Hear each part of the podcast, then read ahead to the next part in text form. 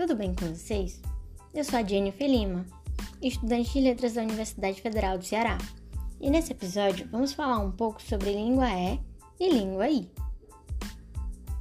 No episódio anterior, a Clara falou para vocês que o Chomsky apresentou uma radical e impiedosa crítica à visão comportamentalista da linguagem, sustentada pelos behavioristas.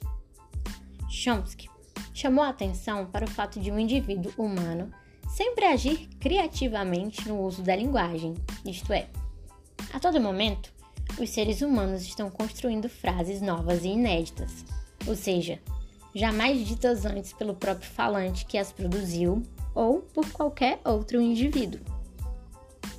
Por exemplo, se alguém te abordasse e te perguntasse: por que você adquiriu português e não outra língua como o russo? Bom, você nasceu no Brasil, certo? Numa sociedade em que se fala o português brasileiro. E foi nesse ambiente que você adquiriu a linguagem, ainda durante a infância. Se alguém te perguntasse onde está a língua que você sabe falar e onde, concretamente, você pode localizar a língua portuguesa? No geral, não pensamos na língua como algo concreto. E aí, estranhamos esse tipo de pergunta.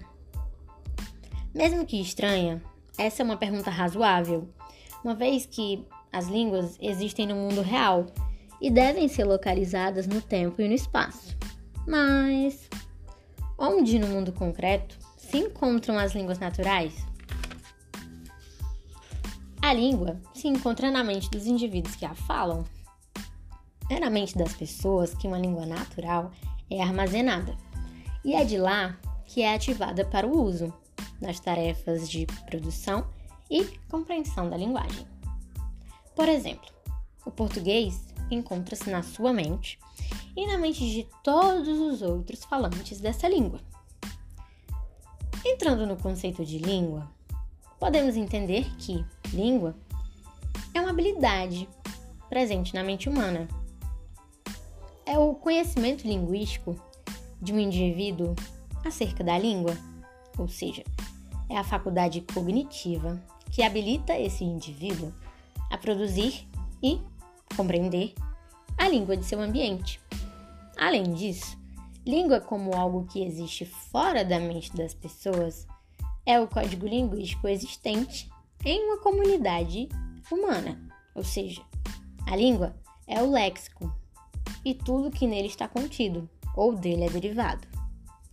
Todo e qualquer fenômeno linguístico possui sempre as dimensões extensional, coletiva e exterior, e intencional, individual e interior. Nem todos os problemas da linguística gerativa foram resolvidos ao se afirmar que a faculdade da linguagem é um dispositivo inato que permite que a faculdade, que permite que os humanos desenvolvam uma competência, a capacidade da aquisição da linguagem. É preciso que a gente descreva como é essa faculdade, como ela funciona e como é possível que ela seja geneticamente determinada, se as línguas, se as línguas do mundo parecem tão diferentes entre si. Para resolver essa aparente contradição entre as hipóteses da faculdade da linguagem e as milhares de línguas existentes no planeta, os linguistas da corrente gerativa vêm elaborando teorias que procuram explicar o funcionamento da linguagem na mente das pessoas. Ao observar as línguas naturais, um gerativista faz perguntas como o que há em comum em todas as línguas humanas e de que maneira elas se diferem entre si. Em que consiste o conhecimento que um indivíduo possui quando é capaz de falar e compreender uma língua? Como o indivíduo adquire esse conhecimento? De que maneira esse conhecimento é utilizado pelo indivíduo? Quais são as sustentações físicas presentes no cérebro, mente, que esse conhecimento recebe? A linguística gerativa se propõe a analisar a linguagem humana de uma forma matemática e abstrata. Formal que se afasta bastante do trabalho empírico da gramática tradicional, da linguística estrutural e da sociolinguística, e se aproxima da linha interdisciplinar de estudos da mente humana conhecida como ciências cognitivas. A maneira pela qual tais perguntas vêm sendo respondidas constitui o modelo teórico do gerativismo. Durante algum tempo, prevaleceu a ideia de que a linguagem era algo socialmente constituído, adquirido e compartilhado, como já dito antes. Também chamada concepção externalista, de externo, fora da pessoa que fala. Mas a galera começou a pensar diferente. E em seguida surge a concepção internalista, de interno, algo que está dentro da pessoa que fala, que diz que o processo de aquisição da linguagem ocorre na mente. A linguagem seria uma parte da mente. Por exemplo, vamos pensar como se como se a mente fosse um círculo grande e dentro desse círculo estão outros círculos, que são a memória, o pensamento e o raciocínio.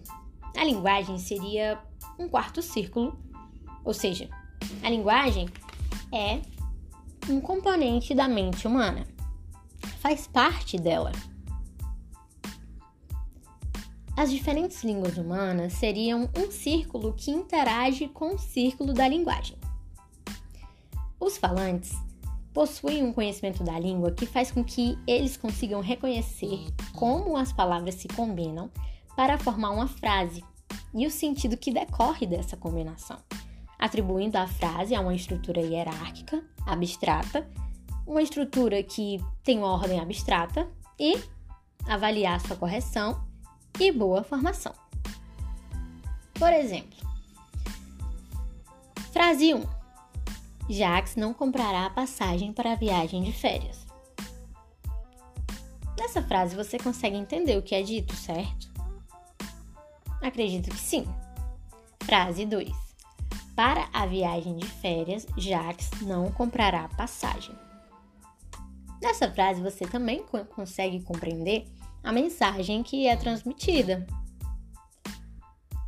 Terceira frase.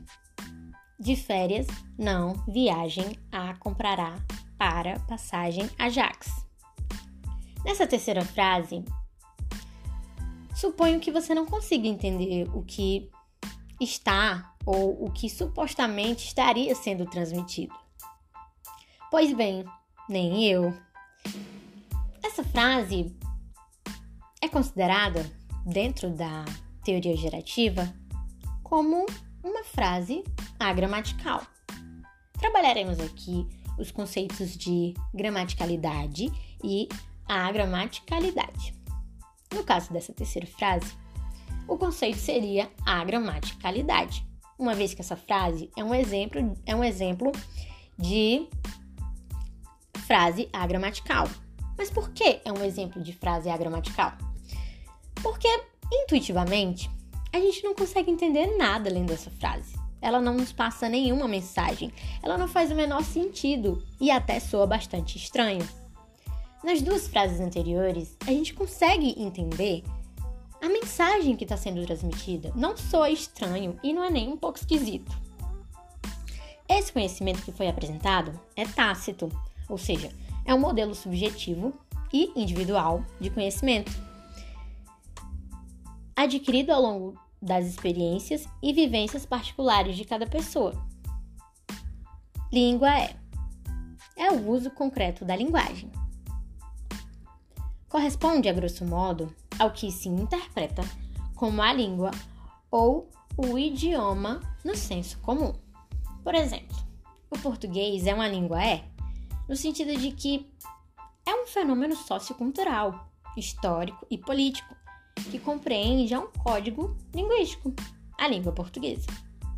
É um fenômeno sociocultural, pois é compartilhado pelos indivíduos que integram uma mesma sociedade com diversas nuances e, dessa forma, compartilham uma cultura.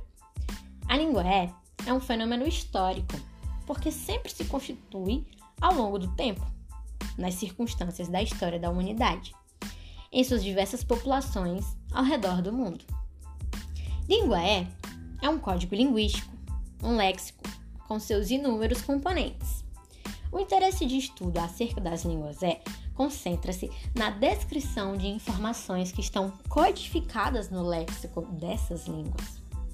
Essas informações variam de uma língua para outra, já que, como já dito, uma língua é um produto sócio-histórico e por isso está sujeita às circunstâncias da experiência cultural humana.